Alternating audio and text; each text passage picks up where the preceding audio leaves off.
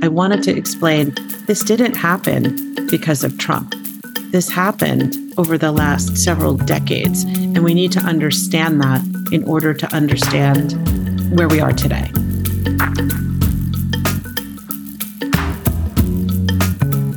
Hi, and welcome back to Amicus. This is Slate Magazine's podcast about the courts and the Supreme Court and the law and the rule of law. And I'm Dahlia Lithwick, and I cover the courts.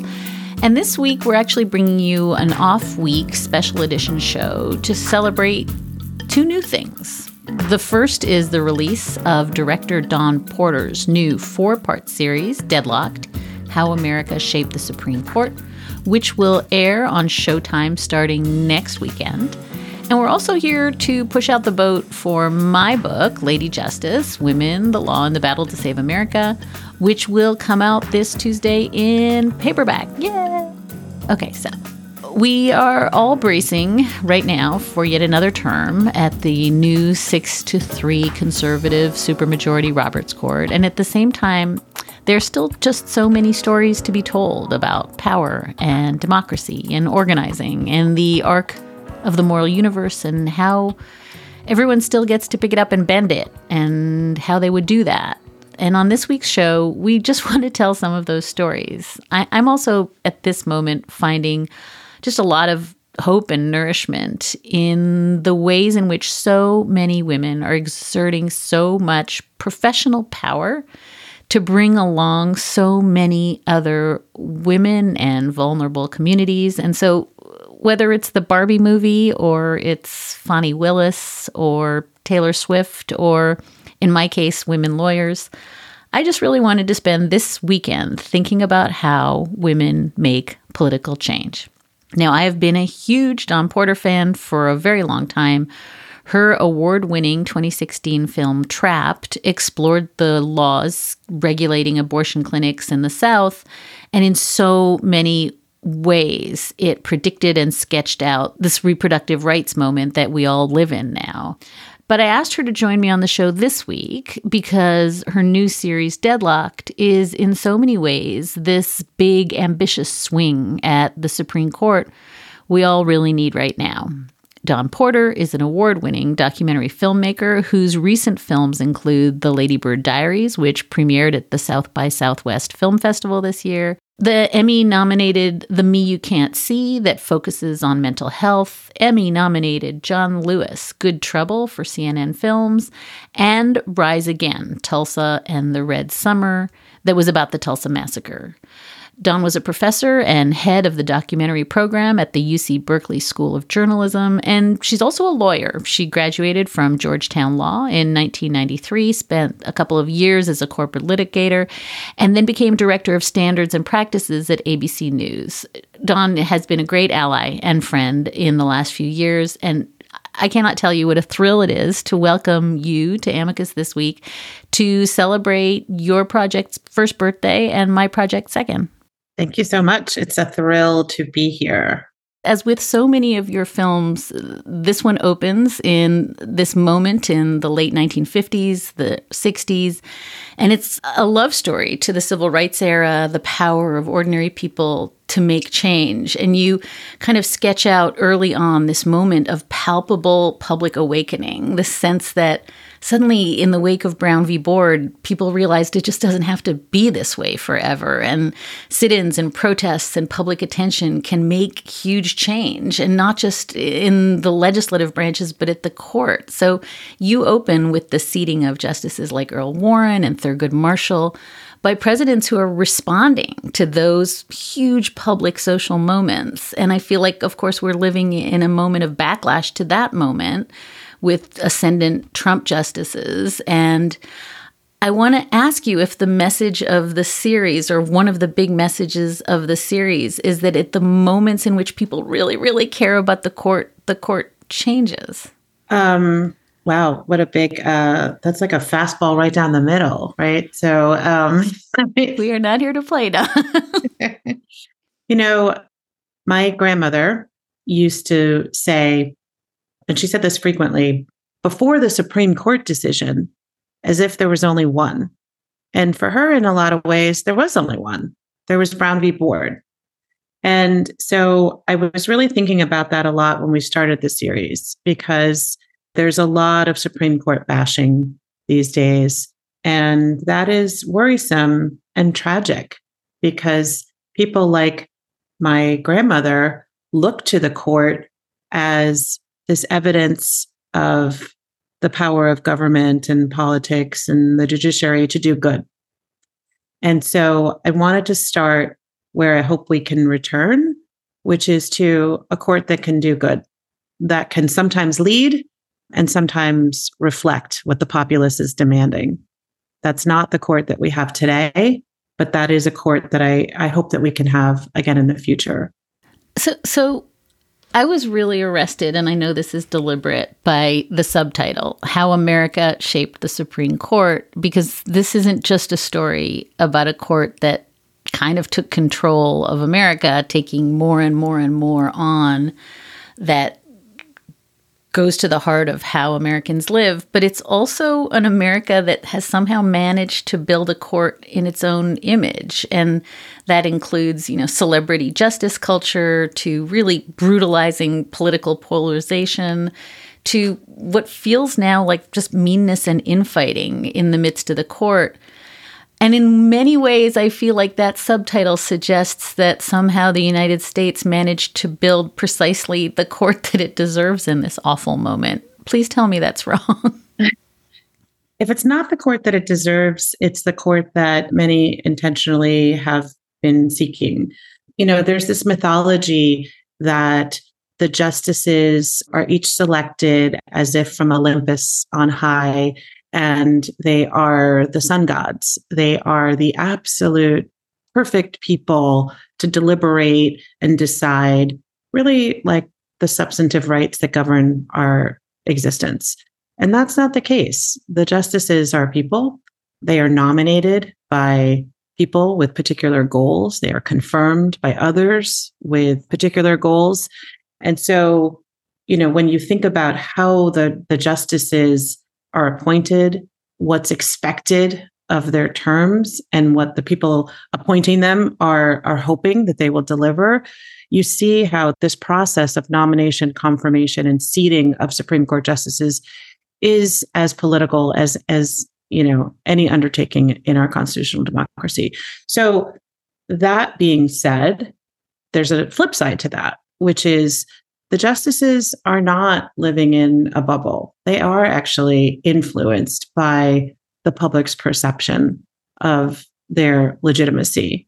And although that may be not be as strong as we like, um, it's there. And so, if anything, I hope that the subtitle also reflects a glimmer of hope that reasoned, rational, and responsible reaction to not just the decisions. And I want to be really clear about that. This is not just, I don't like your decisions. And so I'm going to criticize you. It is, I don't like the method in which the court is behaving. Um, or I'm concerned about all of the things that we go through in the series the lack of adherence to precedent, the way that cases are coming to the court, the flagrant disregard for basic ethical considerations. All of those things taken together, I think, really point to a court in crisis. And it, that does not have to be the case. We do actually have a say in that. So I was thinking this morning, Dawn, as I was preparing about how few guests we have on the show that attempt to do the thing you are doing, which is grappling with the court as a cultural conversation. I don't think there's been a TV series about SCOTUS in decades. I'm not sure there's been a lot of films that aren't kind of uh, you know celebrating one justice or another but we just i think it's it's your olympus point we don't actually know how to have a conversation outside of quote the news um, about the court, partly I think because the work of the court is just glacially slow. It's all in print. It's hard to imagine doing like a musical montage about like the drafting of opinions. But but you uh, made this. Dis- Although that is a dream. The, the, dream to mon- to draft. That is a fever dream, a musical montage. I, I, when you produce that, please send it our way. I mean, I just think it's you know you always struggle with how do you tell the story about this abstraction and this institution that isn't really uh, apt to be captured well in film or in television. And I guess it seems to me that what you were trying to do in the series is force the American public to have a conversation that they only want to have around the news. And you note in episode four, I think that the way the court survives as an institution is by keeping its secrets and by kind of lowering the shades and telling everybody not to talk. And you noted, I think, in an interview with the New York Times, that the Chief Justice completely declined to cooperate with you, even though I think you'd hoped he would. So, in a sense, this is really a series that wants to shine a big, bright light into an institution that is just really well served by the dark and by the fact that people only really care for two weeks in June every year. So, I want you to just reflect, if you would, what that was about. I mean, the decision to take the Supreme Court from the CNN beat to the big cultural conversation beat, and how you decided to do that in film with a public that is just really entrenched in this one very narrow way it thinks about the court.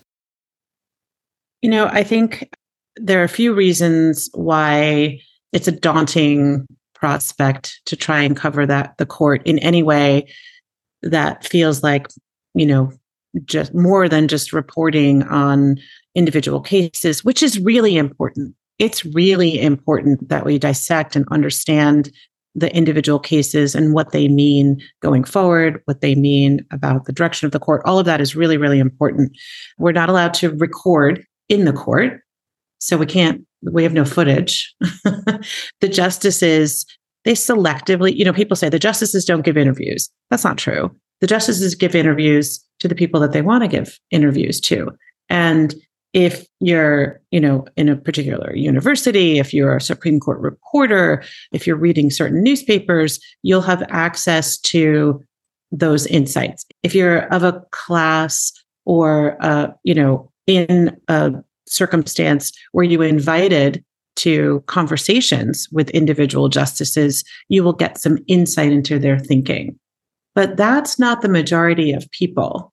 And so I think we we do a disservice to the public by not taking on that challenge. So, you know, as the New York Times reported, we did write to all of the justices. You know, my background is in TV news.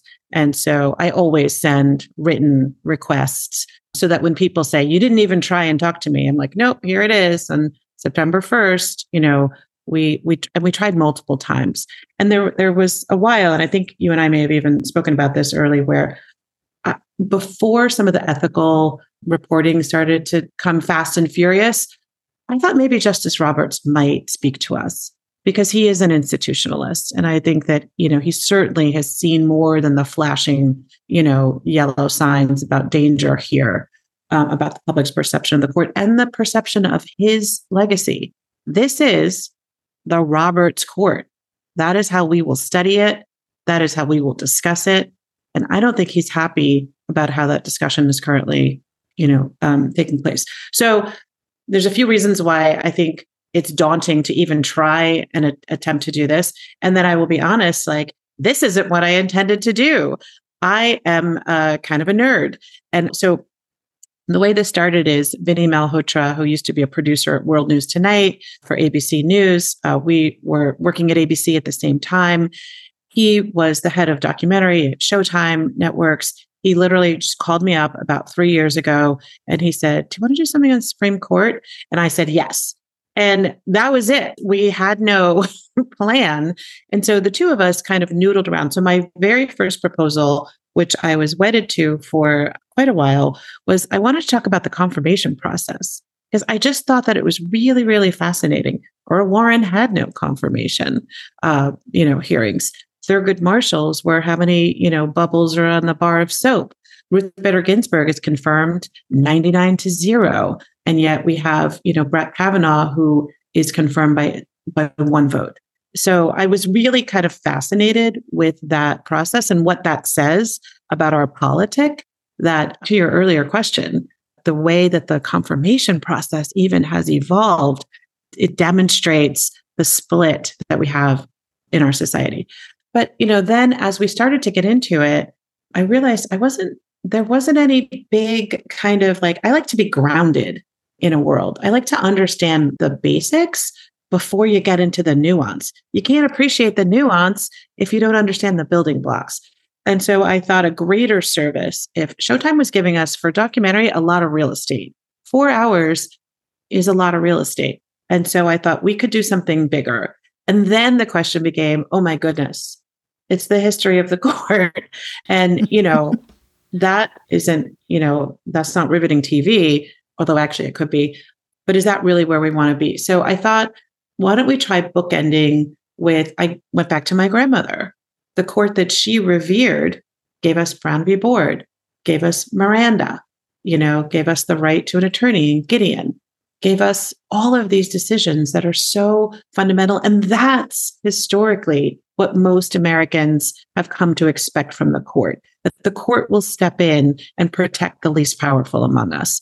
Over the last decade or so, that understanding has come to a rude awakening. Um, and that is why people today are so shocked, not just by the decisions, but by the arrogance and hubris of this court. And that's, I wanted to explain this didn't happen because of Trump.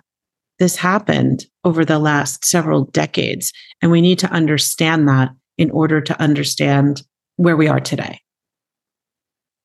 So maybe this just dovetails exactly with my next question, which is the very first thing that, that captured me in your telling, you know, in, in episode one is that at bottom, in the end, this is a story again, an American story about race and gender and vulnerability. And so much of it, Dawn, is framed through the lens of the experiences of Black people, often Black women. And you just have stills and grainy photos of, you know, people of color standing in line, people of color trying to vote, people of color trying to go to school. And that is all a constitutional story, too, right? That is uh, the legal history of America.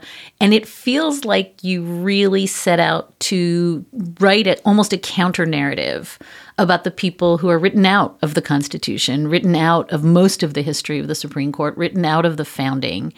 And this is a story of. Uh, their attempt to kind of be in the story, be in the story, be in the story. I feel like you made a really deliberate choice to keep centering the faces and voices, particularly of Black women, of Constance Baker Motley, of Eleanor Holmes Norton, of Anita Hill, these folks who, you know, built democracy in some sense and never get credit for it.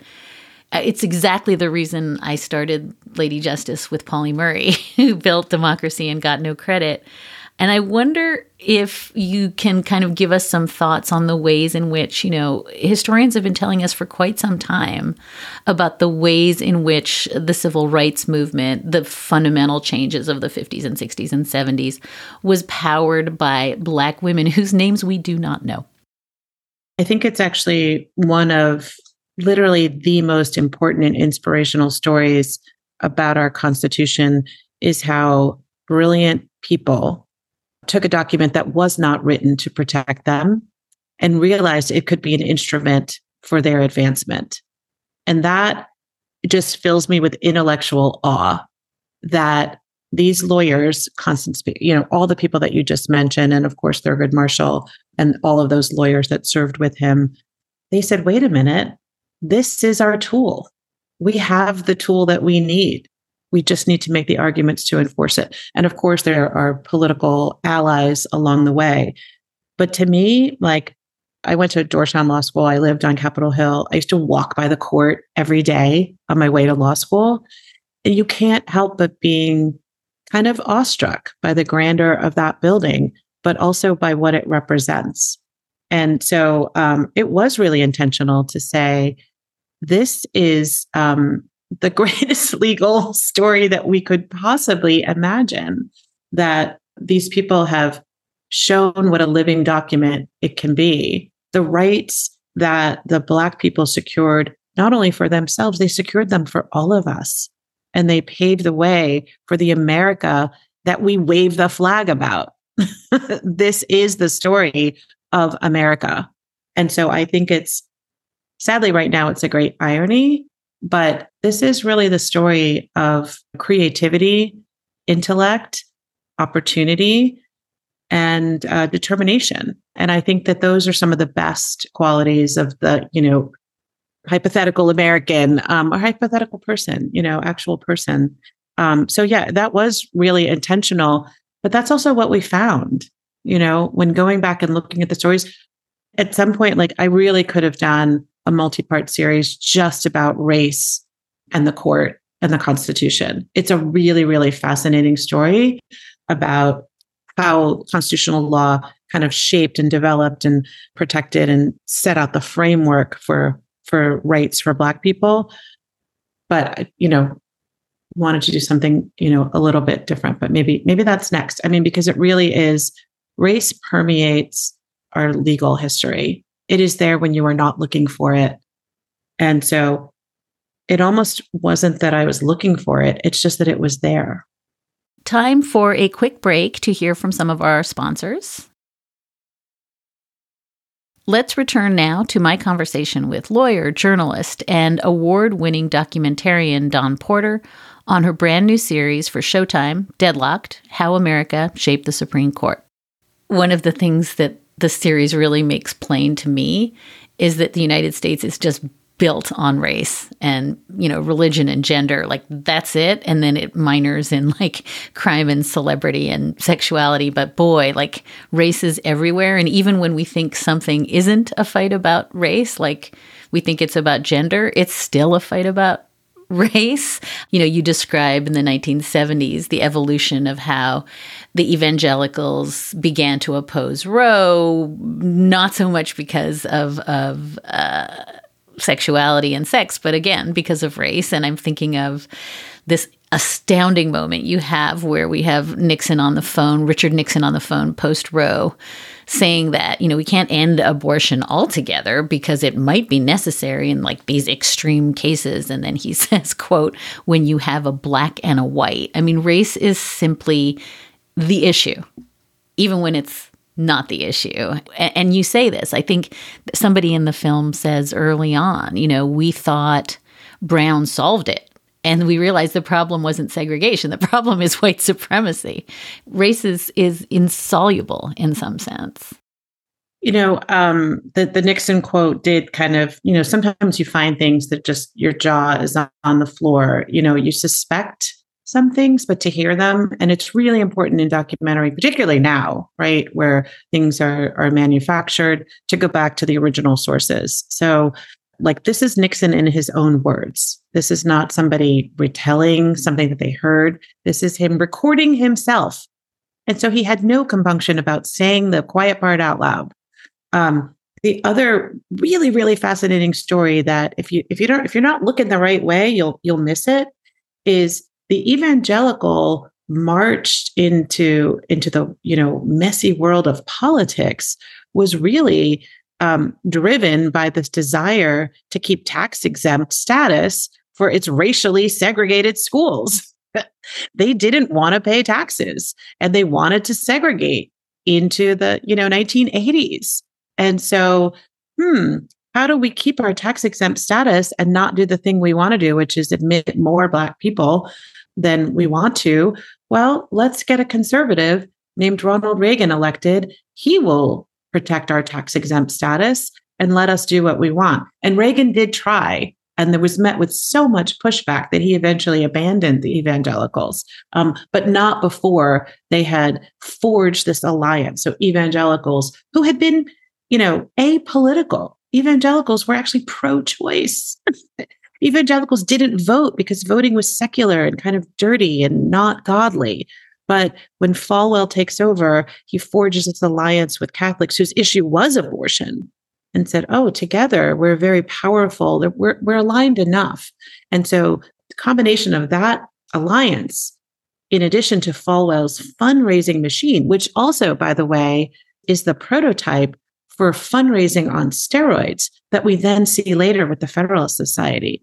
And so, you know, you have to understand though that that that initial push into politics was based in part on this racist idea that we need to keep our segregated schools. like you can't make this up. a version of the same issue for me is there's this just completely staggering moment where Thurgood Marshall is being interviewed and he's being asked, you know, this is a man who had to like flee courthouses in the South because his life was at risk, being asked, like, don't you have sympathy for like the southern white racist who hates you? Like why can't you just understand our pain? And he has to sit there and answer that question as though yes like i deeply i don't want to do anything that will make you know southern white racists uncomfortable. And then i think the opening of each of the episodes ends with Ketanji Brown Jackson with her like beatific smile right where she's about to to uh, testify at her confirmation hearings. And it's that same you have to hold all this anger and fury that white people have toward you and you have to smile and be patient and polite and respectful. And i think uh, this had to have been deliberate but you know brett kavanaugh screaming screaming at his hearings and being allowed to do that. And i just think again that complete asymmetry, Dawn, in who gets to perform fury and who has to perform accommodation and solicitude. It's such a punch in the face to see it. Um, I'm so glad that you are pointing this out because these are the things that we stay up at night thinking about. Is anyone going to get it? And you see Marshall in interviews, Marshall, this firebrand of an advocate, this unapologetic brilliant lawyer, you see him like physically holding himself back as he tries to give an answer that is not going to alienate the white audience that he is speaking to, but is also going to stay true to what he really believes. And you see that composure, but you also see the torture, and you can imagine what toll does it take to continue to have these competing impulses you know you want to rage against this like insulting question and yet you know brett kavanaugh comes out and it's the same playbook as clarence thomas you know so like ruth marcus says she had ptsd ruth marcus the washington post reporter she had ptsd watching it it was the same playbook and so and this is why i really am grateful to showtime for having so much time because we could see Clarence Thomas and remember his words. Remember his words. You know, it is a high tech lynching, he said. I lived in Washington, D.C. at the time of the Anita Hill hearings. I lived on Capitol Hill. I remember walking to school, to law school, and everybody knew where all the justices lived. It was a different time. So I walked by the home of what we believed to be one justice, and somebody had written in chalk, so it could be erased, I believe Anita Hill. You know, I was this young Black woman lawyer watching this man eviscerate her, but also I couldn't, it was so astounding to me that he would evoke the most painful rhetoric, racialized rhetoric as a weapon to protect himself. Lynching, how many thousands of people were lynched in this country? And so he realized that was his superpower. Those white men on the Judiciary Committee, including our now president, were not going to touch that third rail. They were not prepared for that. And Clarence Thomas knew that and used that in order to push through and be seated as a justice.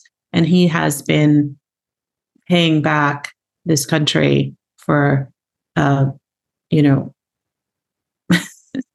uh, what he believes are the sins against him for the past, um, you know, several decades. So, can I ask you uh, a question about sort of perspective and objectivity? Um, let the record reflect that uh, Attorney Porter is nodding. Um, the series deliberately doesn't attempt to both sides this. This is not a love story about FedSoc or Justice Alito. I think it grapples, sometimes grudgingly, with the success of the conservative legal movement and Leonard Leo in reshaping the court. There's real admiration, even among the critics. But there are people toward the end who say, look, Leonard Leo and Donald Trump did nothing in the past eight years that is not what LBJ did, right? They just created a court that executed its wildest dreams. And I think that the paradox that you capture really well is this sense that both sides share a view of what the court should be doing, right? And the the the series opens with President uh, Barack Obama saying, "Look, the court does its best, highest, most moral work when it protects vulnerable people who can't succeed through the political process." And of course, now the criticism of the court is that it's awful because it's doing the handiwork of those who can't achieve what they want to achieve through the political process. It feels like at times the complaints are the same and the project is the same. And I know that you don't think that at bottom both sides are the same, but I am interested in teasing out the differences between sort of Barack Obama's articulation of the court exists to do what the political process cannot effectuate versus Leonard Leo saying exactly the same thing. You know, that I, I think is um, a question that we all should be wrestling with. And we certainly did struggle with it. So, you know, the first thing that was really, really important was to make sure that we have conservative voices featured prominently in the series. So we have Ted Olson, who, of course, was, um, you know, attorney in Bush v. Gore, who is a noted conservative. I'd like to think he's a principled conservative, if I can be judgmental in that way. We have Don Ayers, who was a Reagan Justice Department official. He loved his time in the Justice Department. he said it was a really exciting time to be there. You know, John Bash, who was a clerk for Scalia. So, you know, we have those voices. And we do have, you know, kind of the the the comment that look, you may not like what the Federal Society is doing, but you have to admit that they've been successful and you know some would even admire the the strategy I think that what I am focused on is it feels like right now all pretense of fairness has gone out the window and it is bald political hardball. When Mitch McConnell refuses to seat Merrick Garland and yet seats Amy Coney Barrett, um, I think that that's different. I think that that's not just hey, here's the rules and we get to do what we want. Um, and a lot of this is, um, I feel like we're all blinking into the light now and saying, oh, wait, there's no code of ethics. we just assumed that they would be ethical. Um, oh, wait, you actually can withhold, you know, a confirmation hearing. Just no one had ever done it before because it's it it just feels, you know, it's not right. And and the problem now is while we assumed that people would, um, you know, we're, we're, we're looking to a Senate of the past, a Senate where, you know, Pete Domenici, Republican from New Mexico, and, you know, Ted Kennedy, Democrat from Massachusetts, are friends. We are living with the memory of that Senate where senators actually would have some comity, would have some respect for, for a process on the other side. And it turns out goodwill is not enough. You actually do need actual rules in order to govern the most powerful court in the world. so um, I don't think that the that uh, uh, the situations are the same. I do think that there is an intentional intent to subvert what we would think of as the democratic process. And I think that that is what has changed. And I think we need to say that out loud. And we need to, you know, Kate Shaw says it's not a conservative court, it's a radical court. And, and I think you see that in the decisions. I mean, you know very well, you know, when you look at the tortured explanations in the decisions, you cannot say apples to apples when you completely ignore precedent, when you race through the emergency docket to have cases decided. We're not living in the same times, and we have to acknowledge that. And so, you know, I leave it to the next reporting and the next series to keep pounding on these issues. I hope what this series does is to join the chorus of folks saying, please look over here. Please, please look over here. Not so that you can protect my politics, but so that you can protect our democracy. Yeah, I, am very interested um, in the respect for centrism and pragmatism. I mean, I think it's it's an amazing thing that you do where you almost make the Burger Court under Warren Burger look like it's right. I mean, he was not a great chief justice by any stretch, but I think as you said up top, you know, John Roberts is going to go down as one of the worst chief justices in history because he can't kind of impress the value of centrism. You know, again, Rehnquist, not a liberal, not even conservative, arch conservative, lifelong conservative, who I think you treat with a certain amount of regard because, you know, whether it's Rehnquist or Sandra Day O'Connor or Anthony Kennedy, we don't know what the answer is going to be. And we have a swing justice who swings in his uh, un- unpredictable. And I think you come out strongly on the side of sort of a pragmatic center, even if it's an extremely conservative pragmatic center, because it's the only modality that we can function in. And I'm really struck by, you know, I've probably been harder on John Roberts than almost anyone, but I'm struck by the ways in which you really frame him as somebody who is trying very, very hard to be in that model of Kennedy, O'Connor, Rehnquist. I, I think he's trying hard now, but I, I think it's almost too late. Um, the opportunity that he had to keep a center right court was before he gutted the Voting Rights Act.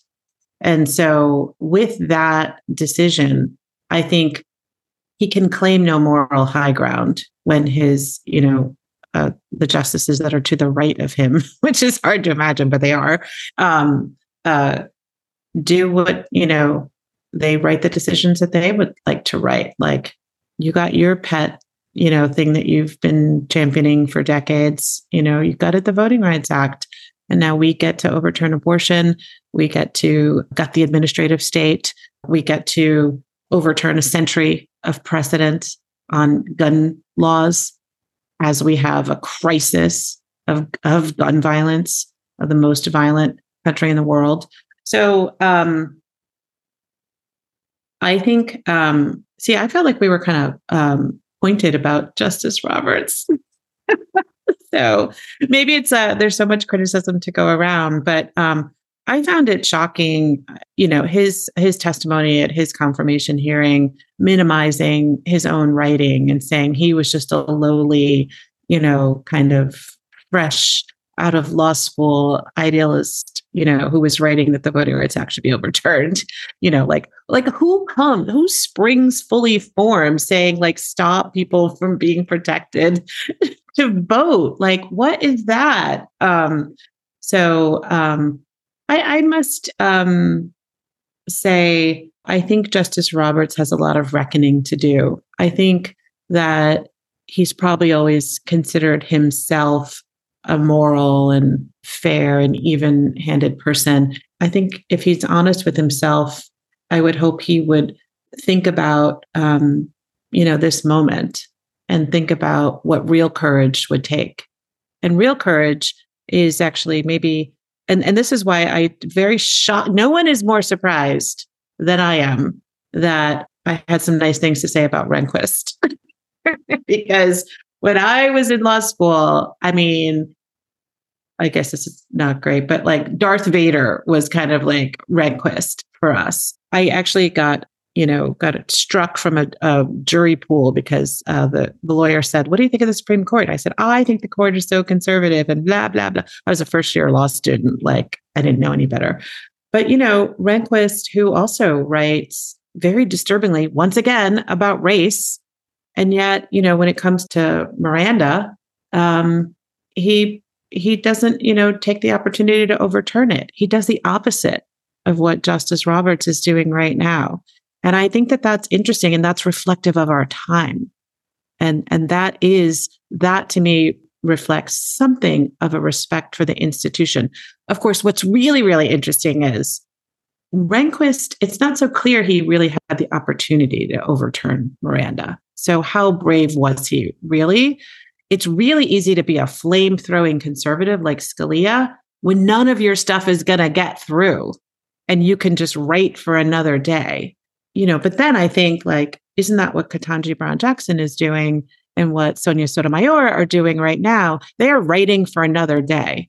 When they write those those long, detailed dissents and they point out every flaw in majority opinions, they're writing for another day. And I'm sorry that they have to write for another day, but I'm so glad that they are there. And I do think that in some way gives me hope that they are assuming that their decisions are going to be needed, that someone someday is going to look back and say, you know, just like Plessy v. Ferguson, when we decided that we were wrong. And so, you know, they are helping to craft the bedrock and the foundation for those future decisions that will hopefully get us back on a more even path. Yeah, I mean, I think such it's such a, a through line is even as we are sliding backward, there are these landmark moments, and Justice Sotomayor and Justice Ketanji Brown Jackson are towering historical figures. And I think you know, the hope that I always find and the hope that you're flagging is there are, you know, tens and thousands of young women in law school who are saying that's, you know, what I said, which is I'm not going to law school. And then sen- suddenly Sandra Day O'Connor's on the court. And I was like, oh, I could do this, right? I could see myself here. And so I think there is a way in which, like, we have to see our heroes, even if we're watching them lose, in order to imagine ourselves in the story. I, I want to end if I can, on this legitimacy question, because it's very much where the series ends. And I think it's where all of our heads are right now. And I, you know, I'm, I was struck, Dawn, by the ways in which the series is a critique of this current court, all of the voices we hear, I think with no exception, including mine in the film, are voices that actually love the court for the same ideas you describe walking past the building. I can't walk past the building without getting goosebumps. And yet, still, the whole thing we know is going to be cast at an effort to delegitimize the court. You know, Justice Alito is going to tell somebody that you, Dawn Porter, and you alone, like, are causing threats to his life and to the rule of law. And I wonder where, you know, you locate this conversation about how do we criticize the way the court is operating now, as you say, the, the, the procedures that they use to take cases, to decide what's on the docket, to decide cases, how people are seated, and how that system is broken. And how do we talk about all that without being accused of being someone who just wants to live in a lawless land of like burning trash cans? Because I think the idea that you can love the court and still criticize the court has really fallen out of favor, at least with some of the folks you are criticizing with the series. I think that at some point you just have to do your best to be as fair and as accurate. And uh, we are nothing if not accurate in this series. It's really meticulously researched. You know, the two lead producers uh, have a journalistic background. And so I think everything that we've said is is true. You know, you you criticize the things you love because you want them to live up to their promise. And that's that's what we do for our children. That's what we do for ourselves. That's what we do for anybody you love. You need to tell them the truth, and um, that's that's the spirit in which this was constructed. And I think that, you know, I think one of the where where you and I started um, this conversation was you know, really a question about why don't we try and investigate the cultural, you know, significance of this court? Why don't we look into the personalities? I think also there's a little fear that if we don't have something that is unquestioned, where are we? We feel rootless. We feel, you know, it's somehow we're like we're not grounded. We need to have something permanent to believe in.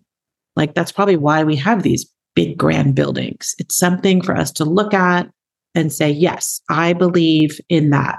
And the, there, the fear is if we question that, well, then we're lawless. And I think it's actually the opposite. If we question it, we say, what do we value about it? And what do we want to encourage it to be?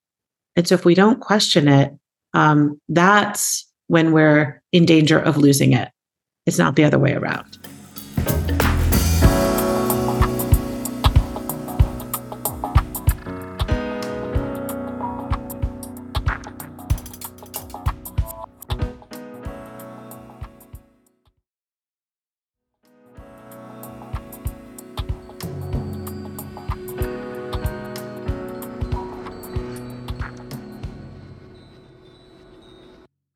In one of the very first scenes, we see Earl Warren being robed by a black man, right? And then over time, we see justices who are being robed, you know, by their wives. Like it's no longer this invisible worker, you know, who doesn't have a, a, a name or a role. Like something has changed. And I feel like for me, that's such a metaphor for what you're trying to do in the series, which is sort of say that this is a court with neither the power of the purse nor the sword. I think six of us say that over the course of the of the series that has always needed this cloak of legitimacy in order to get its work done, right? That's that's what it has.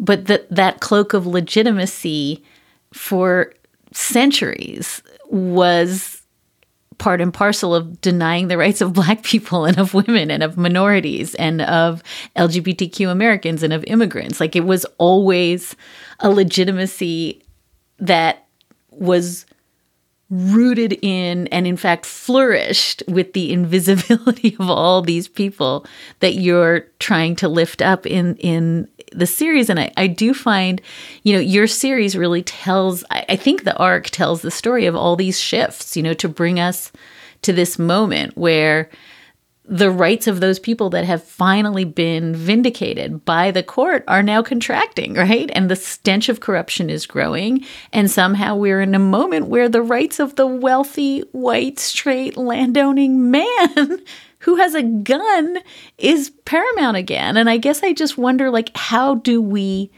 come back from this? You know, how do you come back to your grandmother's story, right? Of what we all believed the court should do and what the court did so brilliantly and beautifully over the course of let's be clear, a couple of aberrant decades, right? In a long history of making people invisible. How do we come back? You know, the um the brilliance of the idea, the construct, the way that our government is organized you know, we've only seen how brilliant it is as the years have gone by. And so the idea of the court of our separation of powers is brilliant. It has turned out to be a, you know, adorable concept. It's in the execution that we've failed. We have the ideal and we have the idea and so it is, and that's also referring to the subtitle. It's up to us to live up to the promise and the potential of that idea and that ideal. And so what we can't do is give up on this court, give up on there. You know, I think someone says like, there isn't a plan B.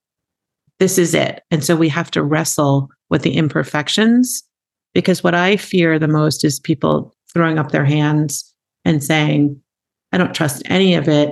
And then what they do is they're left to their own devices. And I, I don't think that that's uh, the healthiest or safest place that we can be. So I think, you know, in the end, it's up to us.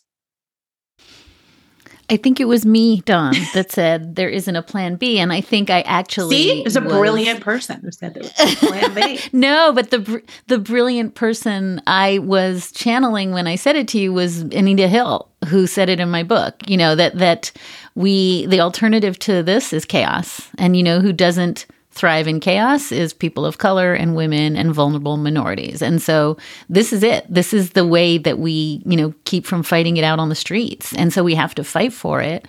But um, I think for folks who are feeling powerless, what again it's your subtitle. The point is you choose to be powerless right? You you choose to say i am enthralled to this forever and ever. There's nothing i can do so i'm going to like tweet angrily about it. And i think what it's where i started but i think maybe a good place to land is what i think the central thesis here is your choice to be powerless is a choice to maintain the status quo, and that historically the court and presidents who seat justices on the court respond to, you know, the secret sauce that is people who are awake and paying attention. And so really from the bottom of my heart i want to thank you for this really like heroic effort um, it is I think at least the beginning of the beginning, as you say, of a really sustained national conversation about why we don't talk about the court the way we should. So, Dawn Porter is an award winning, like so, so many awards, and I'm not even going to try to list them again. Filmmaker and director. The series is Deadlocked How America Shaped the Supreme Court, which will be airing starting next weekend on Showtime. Dawn, it is a treat and a thrill to spend uh, some time with you before the term begins in sitting just in a place of hope and of aspiration and kind of idealism, which we don't hear nearly enough. And so, thank you, thank you, thank you for being with us. Thank you, thank you, thank you for having me. Um, and for the people that we got to speak for this series are the minds um, and people with the hearts that I admire the most. And so I definitely count you among those people. Um, and I'm incredibly grateful to all of them for their time. And I think, you know, every single person I spoke to is concerned about this court, regardless of political affiliation, but they are also hopeful. And so, um, you know, I think, I hope this leaves people with some hope about, um, you know, we're not going to give up. And that is a wrap for this episode of Amicus. Thank you so much for listening. And thank you for supporting my book, Lady Justice, coming out on paperback this week. You can order it from all your usual places. You can also keep in touch with us on the show at amicus at slate.com, or you can find us at facebook.com slash amicus podcast. We love your letters. Thank you so much for your support. Today's show was produced by Sarah Birmingham. Alicia Montgomery is Vice President of Audio at Slate, and Ben Richmond is our Senior Director of Operations. And we'll be back with another episode of Amicus in one short week. Until then, take good care.